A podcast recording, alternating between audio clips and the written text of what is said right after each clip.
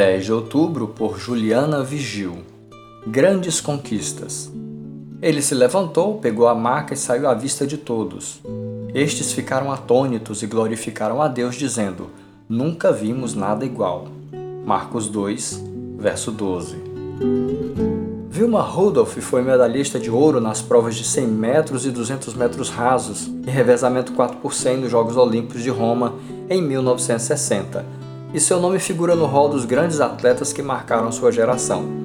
Atualmente é fácil comprovar essa informação, já que há registros oficiais disponíveis em redes de fácil acesso. O que poucas pessoas sabem ou se interessam em saber é que sua maior conquista foi na vida pessoal.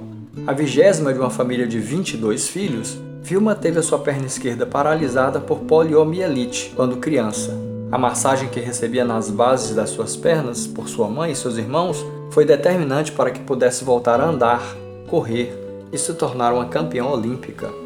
Um paralítico em Cafarnaum também teve sua história transformada porque seus amigos lhe deram a possibilidade de sonhar com uma vida melhor e, a despeito das suas limitações físicas, ajudaram-no a conquistar o maior prêmio que lhe poderia ser concedido, o de receber perdão dos seus pecados por meio de Jesus. A cura física foi um bônus diante da grandeza do prêmio eterno. Hoje seu nome está escrito no Hall Celeste, o maior reconhecimento que poderia receber nesta vida. Em que papel você se reconhece nessas duas histórias? Alguém que precisa ou que oferece ajuda? Histórias de sucesso se baseiam em relacionamentos altruístas. De Jesus recebemos a redenção completa, a mais significativa recompensa que podemos alcançar.